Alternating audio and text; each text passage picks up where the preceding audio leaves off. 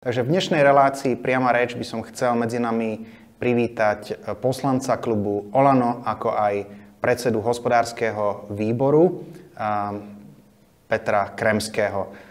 Vítajte, Peter, medzi nami. Dobrý deň. A hneď by som teda na úvod sa chcel spýtať v súvislosti s prvou otázkou. Vy ste mali vystúpenie v relácii TA3, kde bol aj bývalý minister financí za Smer a vy ste tam povedal takú zaujímavú myšlienku, že z rečí sa nenajeme, že je potrebné aj niečo vykonať. Sme v období druhej vlny koronakrízy. Čo sú tie najdôležitejšie priority, na ktorých sa teraz pracuje? No, pracuje sa na veľmi veľa e, oblastiach. Prvá vec je zvládnutie tej koronakrízy, to je najmä oblasť zdravotníctva, hygieny, eh, rôznych opatrení, ktoré majú zabrániť rozšíreniu tej koronakrízy alebo rozšíreniu toho vírusu. Čiže to je, to je jedna veľmi dôležitá téma. Tam ja nie som až taký odborník, ja tak možno rozumiem tomu, čo treba dodržiavať a že kde si všade treba dať rúško a tak ďalej. Ale e, potom trošku viac rozumiem tej oblasti ekonomiky, kde samozrejme tá koronakríza má obrovský dopad na niektoré odvetvia a niektorým, niektoré sú až tak zasiahnuté, že naozaj potrebujú nejakú štátnu pomoc, nejakú podporu, nejaké dotácie. To sa dialo už aj počas tej prvej etapy a deje sa to aj počas druhej. No a samozrejme potom sú tam opatrenia na oživenie ekonomiky, ktoré v podstate prichádzajú, dokončujú sa nejaké prípravy plánu Slovenska, bude sa potom diskutovať s Európskou úniou a niekedy do jary by sa vlastne mala pripraviť nejaká definitívna verzia. Ktoré sú tie odvetvia, ktoré boli najviac zasiahnuté a môžu očakávať podporu od vlády? No, najviac zasiahnutý je zrejme cestovný ruch, nielen u nás, ale celosvetovo, e, najmä letecká doprava a samozrejme e, hlavne také tie mestské hotely a mestské ubytovacie zariadenia, pretože tie práve žijú z tých turistov, ktorí prichádzajú do miest zo zahraničia, na Slovensko hlavne. A vlastne okrem toho žijú z takých tých podujatí, ako sú svadby, rôzne narodeninové oslavy, kary, kongresy, konferencie a tak ďalej. A to do veľkej miery vlastne v mestách vypadlo, počas, hlavne teda počas tej prvej vlny. A myslím si, že ani tak skoro sa to neobnoví, pretože dnes máme opäť veľmi veľa prípadov všade po Európe a ľudia čo najviac, alebo čo najmenej sa snažia cestovať. Čiže to je tá oblasť, kde je to naozaj vážne a tie hotely sú prázdne. E, potom je tam napríklad oblasť kultúry, športu, e, niektoré služby, kde ľudia sa boja jednoducho ich využívať. Takisto napríklad verejná doprava, kde je výrazný úbytok cestujúcich. Takže to sú také oblasti, ktoré treba riešiť. Parlam, priemysel našťastie je na tom oveľa lepšie Veľmi sa teším, že sa to podarilo vlastne oživiť. Vyzerá to, že ľudia naozaj nakupujú a, a potrebujú vlastne tie priemyselné výrobky napriek tej pandémii, možno dokonca ešte viac, že možno mali trošku viac času uh-huh. byť doma, poupratovať si, možno vyhodiť starý nábytok, uh-huh. kúpiť nový a tak ďalej a tak ďalej. Môžu, Takže môžu, tí, môžu tí hotelieri očakávať nejakú podporu. Vieme, že v prvej vlne teda bola časť eh, tých miest eh, preplácaná, ale teraz v druhej vlne, vlne eh, pokiaľ viem, tak zase zatiaľ podporu nedostali. Môžu? No, tá podpora pracovnými stále trvá, tá nebola mhm. zrušená. Našťastie veľmi veľa tých ľudí sa znovu vrátilo do práce, čiže tú podporu už nepotrebujú, hlavne v priemysle, ako som spomínal. V tom cestovnom ruchu to bolo cez leto lepšie, najmä v tých zariadeniach v prírode, mm. alebo teda v horách pri jazerách a tak ďalej, mm. kde ľudia chodili na dovolenku. Až boli niektoré úplne... Až boli niektoré preplnené. Preplnené. Ale málo kto ide teda na dovolenku do mesta, takže tam ako tým mestským hotelom to až tak veľa nepomohlo. Čiže tá podpora pracovných miest stále trvá, ale vlastne oni sa stiažujú, že je to málo, pretože e, vlastne majú tie zariadenia prázdne, musia ich keby udržiavať, e, teraz už ich bude treba aj kúriť, samozrejme a tak ďalej. Čiže oni by chceli väčšiu pomoc, ako diskutuje sa o tom, zatiaľ ešte nie je hotové riešenie, ale, ale myslím si, že niečo, niečo vymyslíme. Pokiaľ viem, tak umelci e, majú možnosť čerpať z ano. Fondu na podporu umenia, je tam nejakých 9 miliónov ano. eur určených a pokiaľ viem, tak ten fond ani nebol úplne vyčerpaný. Zatiaľ nie, no pre niektorých ľudí je to zložité tak rýchlo si dať dokopy papiere a, a vlastne aj zvládnuť tú administratívu, lebo na to nie sú zvyknutí. Ale myslím si, že postupne sa to zabehne. Myslím, že tie, tie lehoty boli aj predlžené, takže snažíme sa výsť v ústrety tým ľuďom. Spomínal ste e, teda tú, tú výrobu, ktorá prebieha, tá priemyselná výroba na Slovensku. Niektorí hovoria, že sme taká skladacia dielňa. Nemali by sme venovať viac pozornosti práve výskumu a inováciám a posunúť tú krajinu do tej vzdelanostnej ekonomiky? Hmm.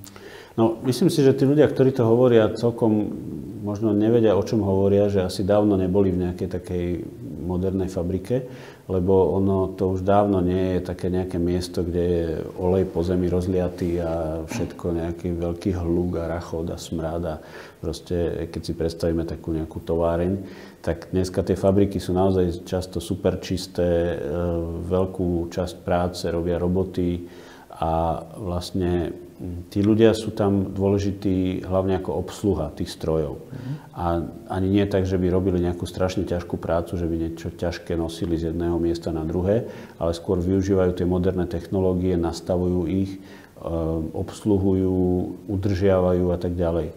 Tam smeruje moderný priemysel, že vlastne tú ťažkú prácu budú robiť e, roboty a stroje a ľudia sa o ne budú starať. E, čiže tam to smeruje. Dneska už v automobilke nevidíme, že by treba štyria chlapi nejaké veľké čelné sklo vliekli cez halu a niekde ho tam primontovávali.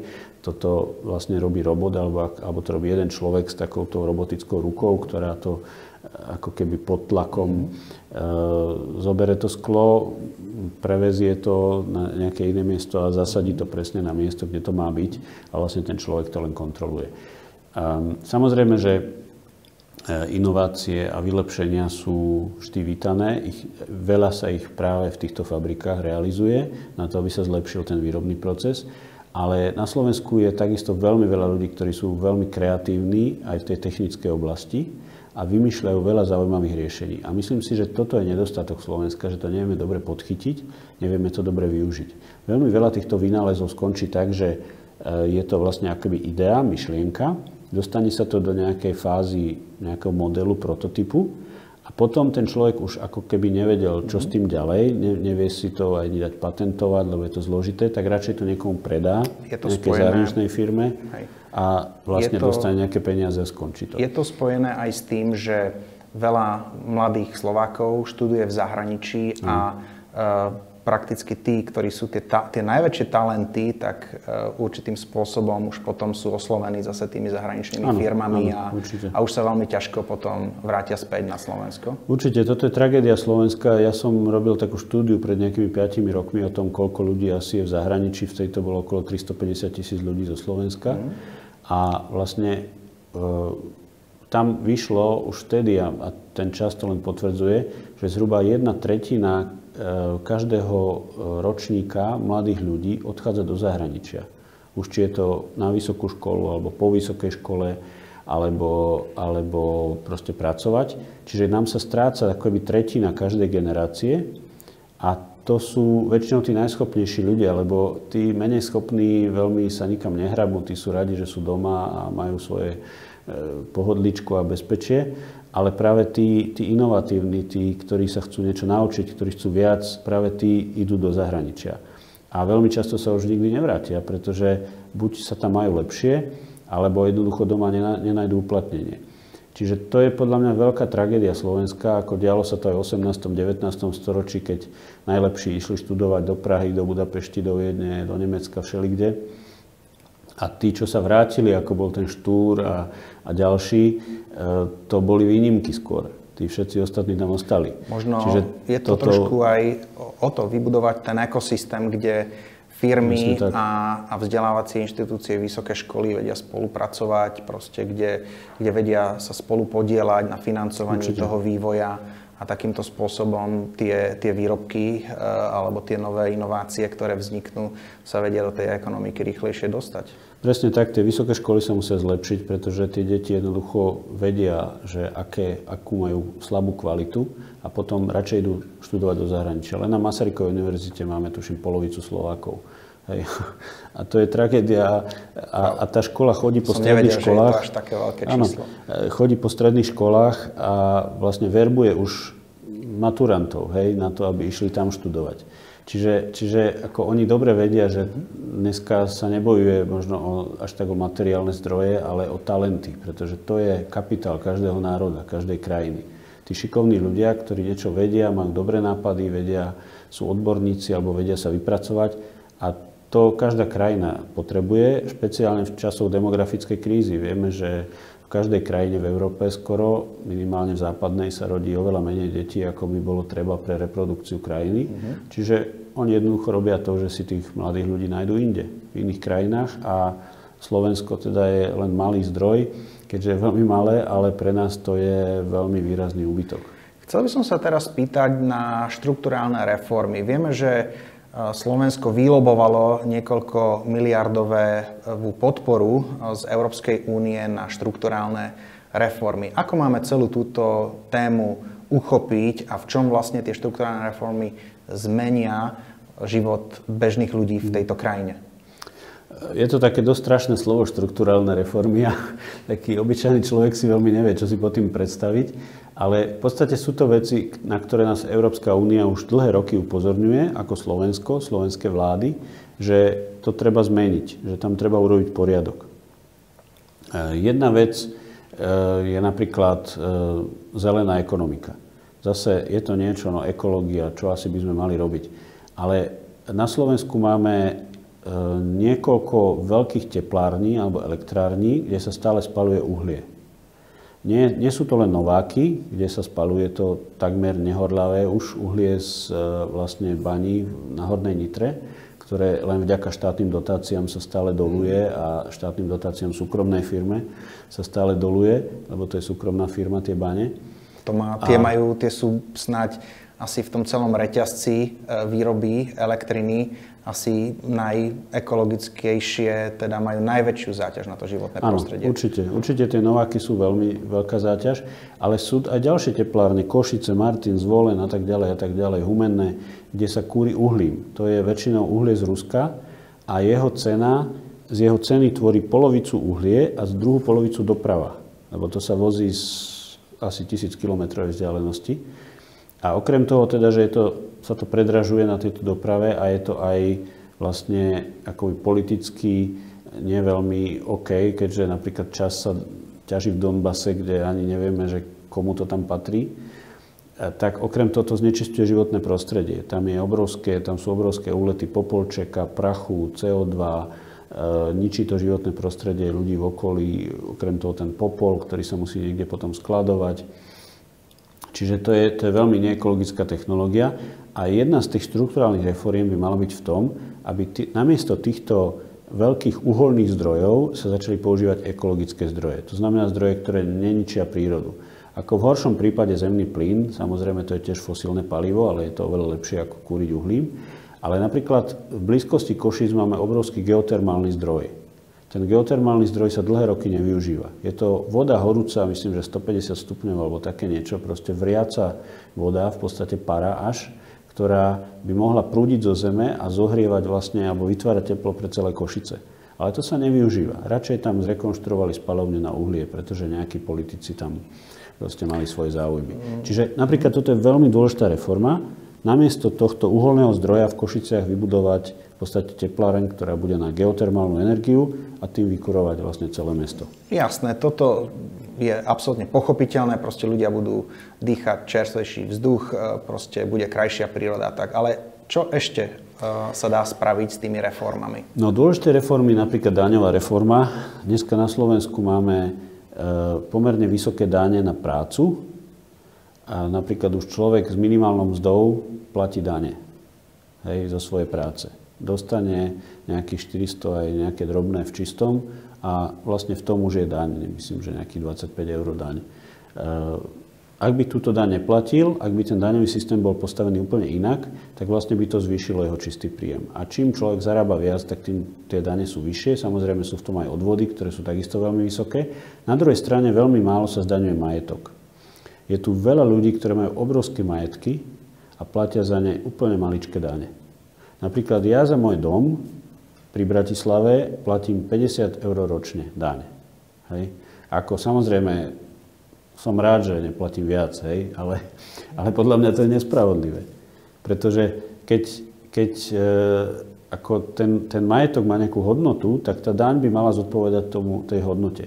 Keď niekto má e, majetok v hodnote 50 miliónov eur a platí za to možno 500 ročne alebo 1000, tak je to smiešne.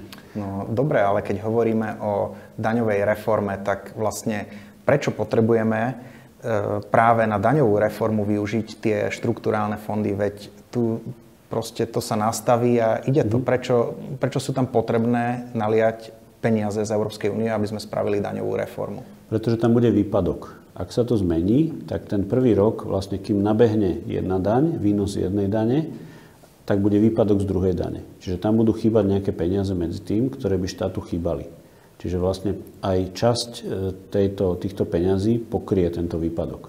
Hej? Mm. Vlastne my chceme urobiť to, že sa, že sa výrazne zníži zdanenie práce, tým sa pozbudia ľudia, aby pracovali viac, aby boli ochotní pracovať, pretože menej im z toho štát zoberie. Myslíte, že aj v soboty budeme musieť pracovať potom? Lebo... Dúfam, že nemusieť, ale kto chce, ako nech sa páči. Ja viem, že aj teraz veľa ľudí pracuje v sobotu. Napríklad viem, že do Pežotu, do Trnavy, tam majú špeciálnu víkendovú zmenu, kde treba študenti e, idú potom v sobotu pracovať a privyrobiť si. Ja si myslím, že to je úplne v poriadku, keď je to slobodné, keď nikto nikoho nenutí ale, ale e, myslím si, že treba tú prácu zvýhodniť, ukázať, že pracovať sa oplatí. To je veľmi dôležité, lebo dnes ľudia skôr majú pocit, že oplatí sa skôr kšeftovať, špekulovať, možno, že získať nejaký majetok nekalým spôsobom a potom z toho ťažiť. A to by nebolo dobré. Uh, možno ešte, ak e, spomeniete ešte jednu oblasť, ktorej sa týka teda tá veľká reforma No napríklad sú to aj tie inovácie, inovácie, veda, technika. Ako, myslím si, že je veľmi dôležité podporovať firmy, ktoré sú inovatívne a takisto pracoviska, rôzne také inkubátory. Napríklad na Slovensku neexistuje sieť takých nezávislých testovacích laboratórií. Keď napríklad niekto urobí nejaký vynález, to, čo som spomínal, on príde do nejakej fázy, že to nejak tak akože urobí model, prototyp, ale už potom nevie, čo s tým ďalej. On by to potreboval odskúšať, v rôznych podmienkách, na počet opakovaní, zaťaženia, hej, akusticky, všelijako. Ale nie je také laboratórium, kde on by si mohol prenajať treba 3 hodiny a vyskúšať si to tam. Čiže on to radšej predá nejakej veľkej firme a tá potom má svoje laboratória, tá si to tam doskúša a má z toho možno miliónové zisky. A ten človek z toho má možno pár tisíc, ktoré mu tá firma zaplatí. Čiže takýchto ľudí by sme radi podporili, aby oni dotiahli ten výskum, aby oni vlastne priniesli e, tej firme už potom hotový výrobok a mali podiel na tých miliónových ziskoch a s nimi celé Slovensko. S tým absolútne súhlasím. Koľko bude podľa vás ešte trvať to obdobie zotavovania tej, tej ekonomiky? Čo hovoria na to analytici? S čím sa vlastne počíta? Hej, je to obdobie do pol roka, budeme za tým, budeme za tým po amerických voľbách, alebo treba, treba počítať, že to zotávanie bude trvať dlhšie. Aj keď teda, myslím, že Slovensko má veľmi dobré výsledky, čo sa týka spotreby, že, mm. že tá, tá spotreba sa veľmi rýchlo obnovila a naskočila takmer na pôvodné čísla. Čím, čím je to? No, myslím si, že nikto teraz nevie, ako dopadne tá druhá vlna. To sme si tak hovorili v lete, keď sme si mysleli, že prvá vlna prešla, už je koniec e, že tá ekonomika sa zotaví tak koncom budúceho roka naspäť na ten stav, kde bola v roku 2019 ale na to prišla druhá vlna a my stále nevieme, aký to bude mať dopad.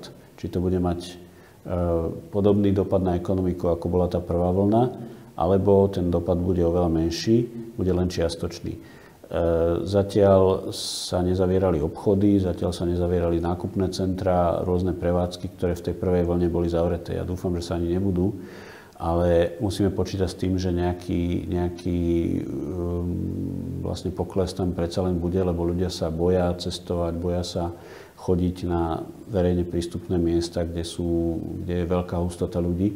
Čiže treba počítať s tým, že zrejme nejaký pokles tam bude. A našťastie ľudia celkom slušne nakupujú. V auguste bol o 4% vyšší mal obchodný predaj ako v auguste pred rokom. Čiže to je veľmi pozitívna správa. A ak by nič vážne do toho neprišlo, tak ja verím, že v tom roku 2022 by sme sa mohli dostať zhruba na tú úroveň roku 2019 pred vlastne koronakrízou, čo si myslím, že by bol veľký úspech. Takže sa asi znovu nebudú zatvárať nákupné centrá nejak ďalej tá ekonomika obmedzovať?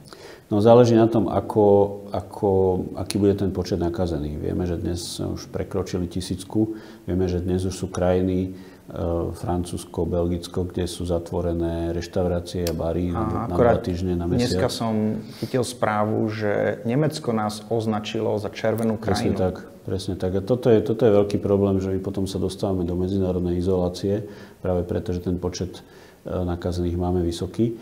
Čiže sú krajiny, kde už teraz sa zatvára, napríklad v Veľkej Británii majú tzv. rule of six, čiže nesmie byť viac ako 5 ľudí spolu ak ich je viac, tak už proste príde policia a môže vás pokutovať, pretože potrebuje jednoducho to zastaviť.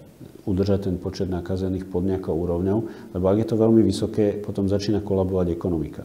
V Českej republike dnes už sa objavujú prípady, že nemá kto pracovať vo fabrikách pretože toľko ľudí je v karanténe, oni nemusia byť chorí. Stačí, že sa stretli s tým človekom, sú v karanténe, musia ostať doma, nemôžu ísť do práce. Myslím si, že to je Takže, veľký problém aj v zdravotníctve, keď vypadne tak, tá, zdravot, tak. tá zdravotná starostlivosť, lekári, ktorí sú testovaní, že sú pozitívni, nemôžu presne potom prísť. Hej, že dokedy Uh, akú, akú záťaž presne, zvládne presne. to zdravotníctvo. No. Dneska máme vlastne u nás 10 tisíc ľudí chorých reálne, ktorí majú vlastne koronavírus Otázka, aké by to bolo, keby ich bolo 50 tisíc. Hej, to už je veľký, veľký počet ľudí, keď 50 tisíc ľudí vypadne z trhu práce a plus ešte ďalších rodiny, príslušníci a rodina alebo niekto, kto sa s nimi stretol, to je možno 200 tisíc ľudí.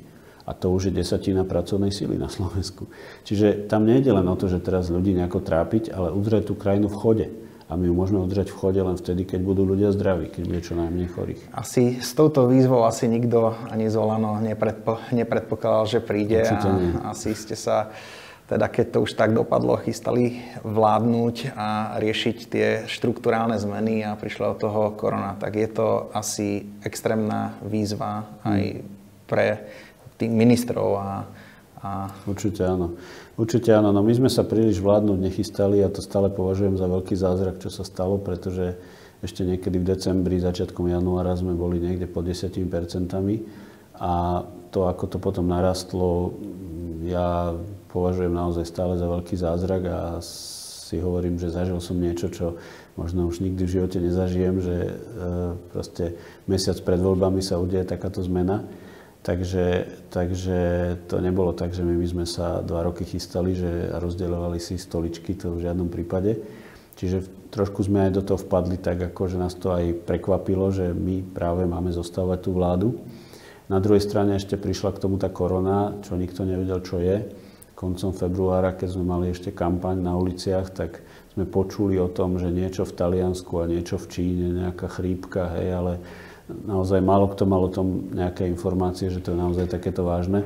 Čiže, čiže myslím si, že naozaj to je také, také veľmi náročné teraz čím sa vám podarilo, takého prostredia. Či, čím sa vám podarilo pred, pred voľbami získať toho konzervatívneho voliča aj veľa aktivistov z kresťanských spoločenstiev podporovalo Olano? Čím, čím to bolo, že, že ste si ich získali? No, myslím si, že našou úprimnosťou a autentickosťou, že sme boli priami a že sme jasne hovorili, že chceme zmeniť Slovensko, že chceme zmeniť ten svet korupcie a, a úplatkov a prepojenosti a kontaktov, že jednoducho takúto krajinu nechceme, že chceme krajinu, ktorá bude fungovať čistým spôsobom, ktorá, kde bude naozaj vládnuť spravodlivosť, kde kde človek, ktorý poctivo pracuje a má záujem rozvíjať e, sa a rozvíjať krajinu, tak bude aj odmenený. Takže v súvislosti s týmto som prečítal jeden váš status na Facebooku. A povedal ste, napísal ste, že snažíme sa zlepšiť všetko, čo bolo pokazané.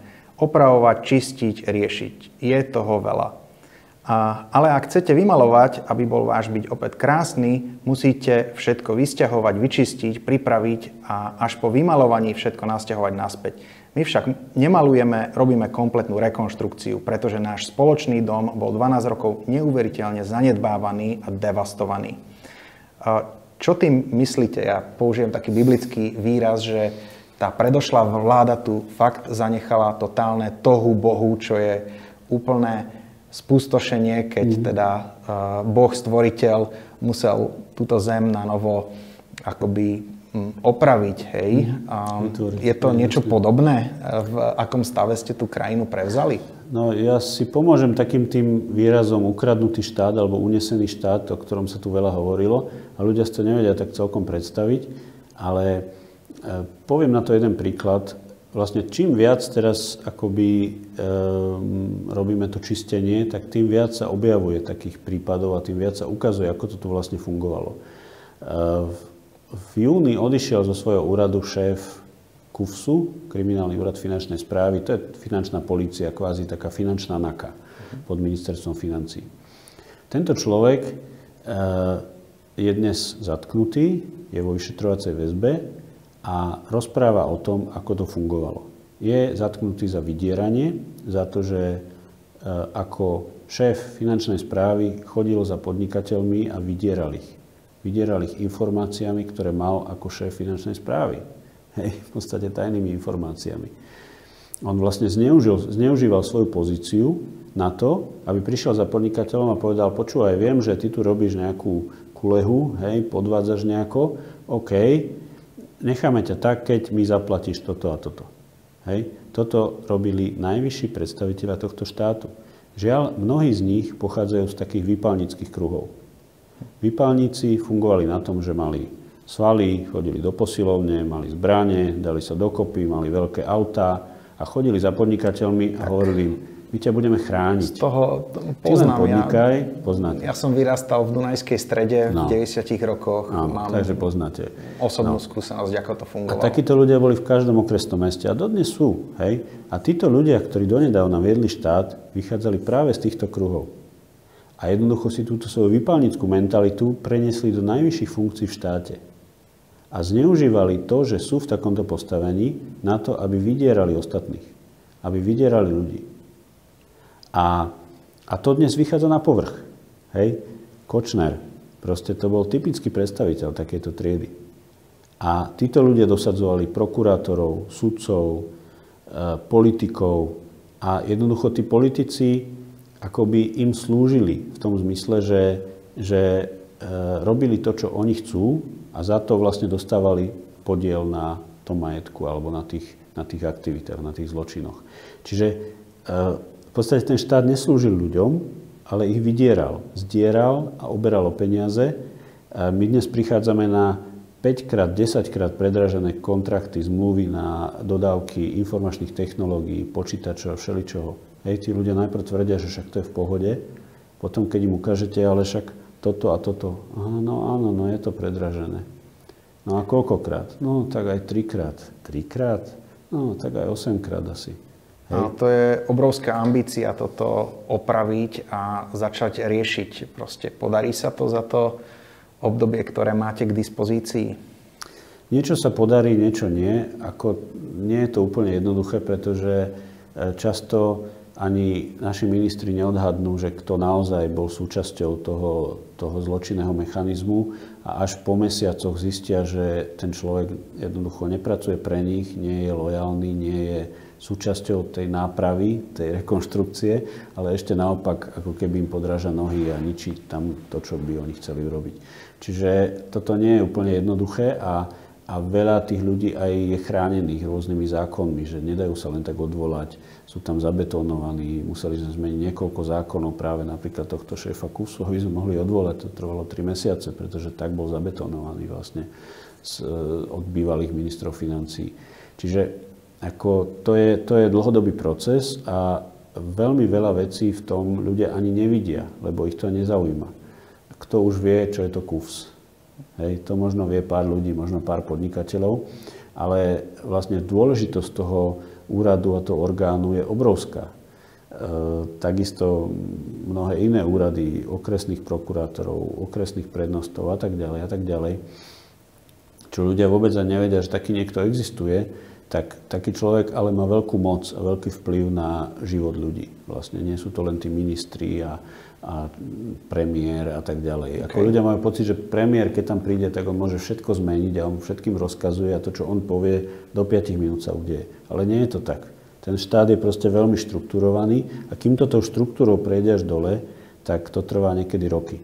Čiže toto je veľmi dôležité si uvedomiť, že to je veľmi dlhodobá úloha, takže všetko určite nie. Tak naposledy by som sa chcel spýtať v súvislosti s novelou zákona, ktorú podali poslanci Olano a Kresťanskej únie v súvislosti s interrupčným zákonom. Pokiaľ viem, tak tá novela neprešla. A čo sa vlastne stalo? Prečo ten zákon, ktorý bol, myslím si, že veľmi dobre postavený, pretože motivoval tie mamičky, aby proste sa rozhodli to dieťa si nechať a um, proste zabezpečiť mu život. A prečo ten zákon neprešiel?